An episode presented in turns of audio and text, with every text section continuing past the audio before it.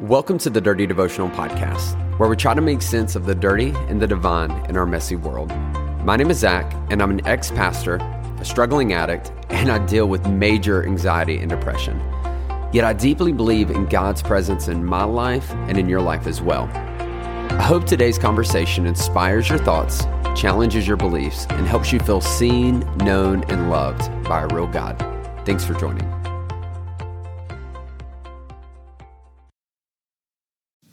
What's up, my dirty fam? Hope you guys are doing awesome. Welcome to the Dirty Devotional Podcast. My name is Zach. I'm your host. I'm bringing these devotionals. And if you want to know a little bit about me, y'all, I'm jacked up. I'm messed up. Um, I have strong faith that God is real, that God is working, that He's doing something really special, that He wants to be a part of my life and your life. But y'all, sometimes life sucks. Sometimes life is difficult. Sometimes it's like when I pray, I'm talking to a ceiling and I'm not really sure if God even hears me. Uh, it's just being real with you. But here's what I know is underneath my doubt, in the midst of my doubt, there's also faith, which keeps me going, keeps me striving. And can I tell you, there are moments where God just absolutely blows my mind. And I hope that's true for you. And if you're listening for the first time, that's what this is. That's what we're about.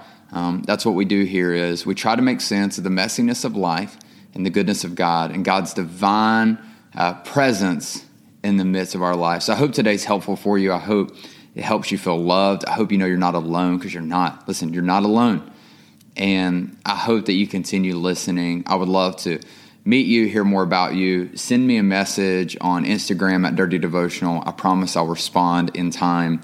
Um, I want this podcast to be more than uh, more than something you just listen to. I want it to feel like a family you're a part of. I really do. And today I'm going to talk to you about something I learned a couple years ago that absolutely um, blew my mind. It, it, did. It blew my mind. It has transformed how I understand um, communicating with God, my relationship with God. And I believe, I really believe it will be helpful for some of you today. For all of you, if you if you really get it, and it may not be helpful for you today, but there's going to come a day where what I talk about today will be helpful. And if if you're any if you've had any time in church or you've been following Jesus for any amount of time or you've dabbled in Christianity, um, you hear you hear people say things like "God told me this," "God told me that," and um, it can be extremely frustrating when you're like, "Well, God hasn't told me anything." Um, you know, and we're we sit at night and we're like just kind of listening. You're like, "All right, God, um, you got anything for me?" and I think a lot of times what what we misinterpret, people say like God told me this, and can God speak audibly? Absolutely if He can. Does He normally? Absolutely don't think so. But when people say that God told me, I think a lot of times what people mean by that is that they had a space where they just felt peace and clarity about a decision that needed to be made. Now everyone's human. Everyone's human. And so sometimes people are wrong. Sometimes people say that God told them that and you find out it wasn't true.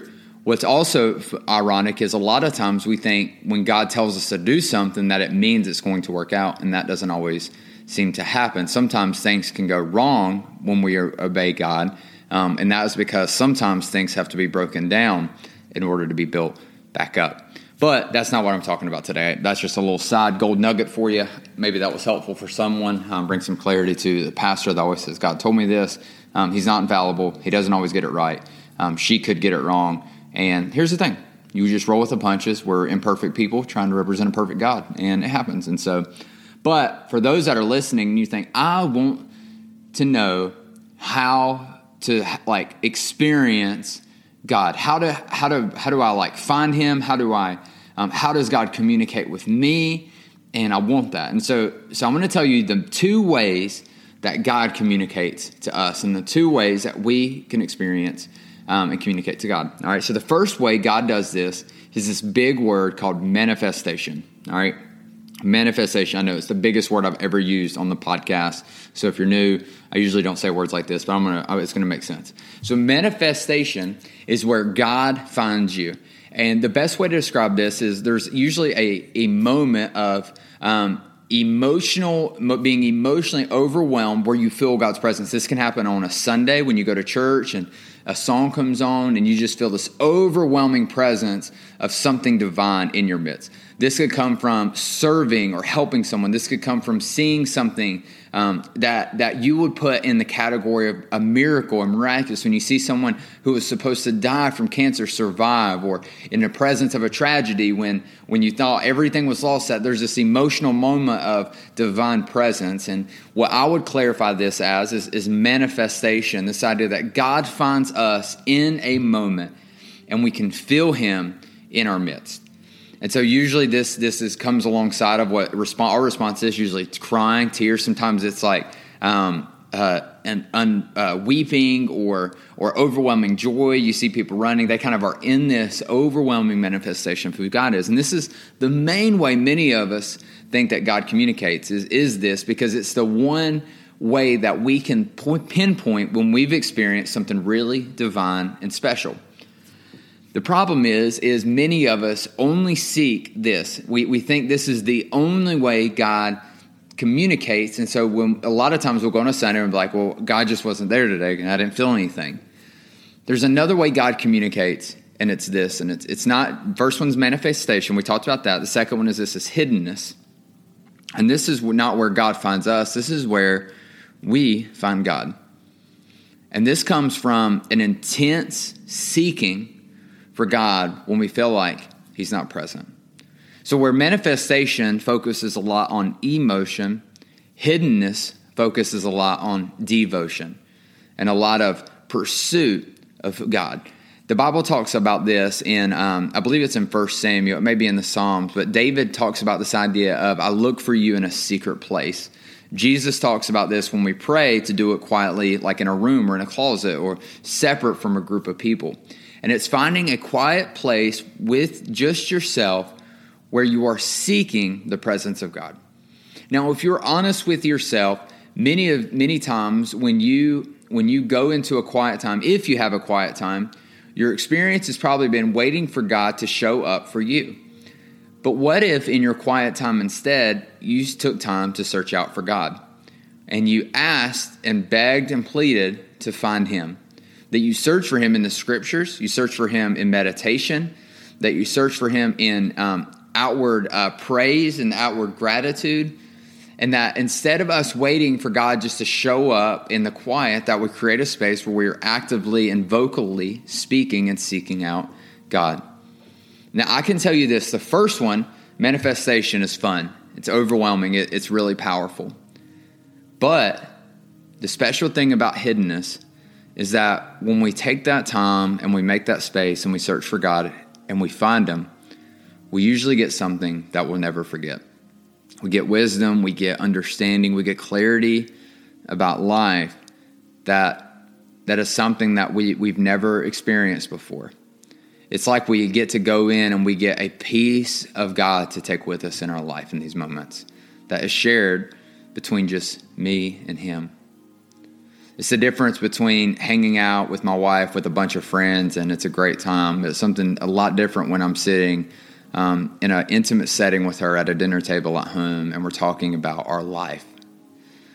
That it's in those moments where true growth, true relationship happens. Now, the first one's fun um, and it can be exciting. And the second one, sometimes the hiddenness, me sitting at a table, we have tough conversations. But can I tell you that the best growth for our relationship has happened there?